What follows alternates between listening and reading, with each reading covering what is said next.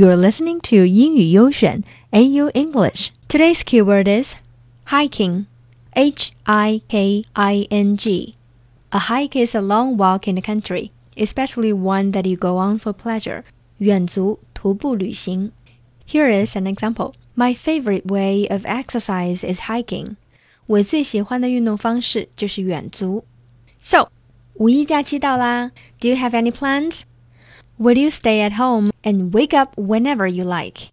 Or you're planning to go out and see the world? Which way do you think is better? 放假就要好好在家休息，养精蓄锐。放假出去旅行才是最好的休息，最好的放松。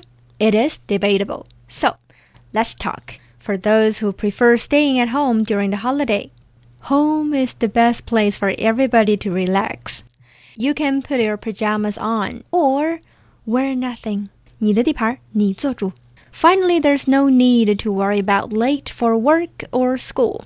Sleep during the day. Turn on the TV or video. Watching or listening to your favorite show, like AYO English, and enjoy the free time. 放假就是要宅在家里才最舒服。不用担心外面交通拥挤，不用跟景区的各种旅行团挤来挤去，不用为了涨价的酒店而担心钱包，待在家里休息才是王道。It sounds reasonable, but all these reasons still not good enough for those people who prefer going outside and see the world. For them, the outside world is full of attractions and temptations. The holidays are so precious that you can't waste any seconds of them.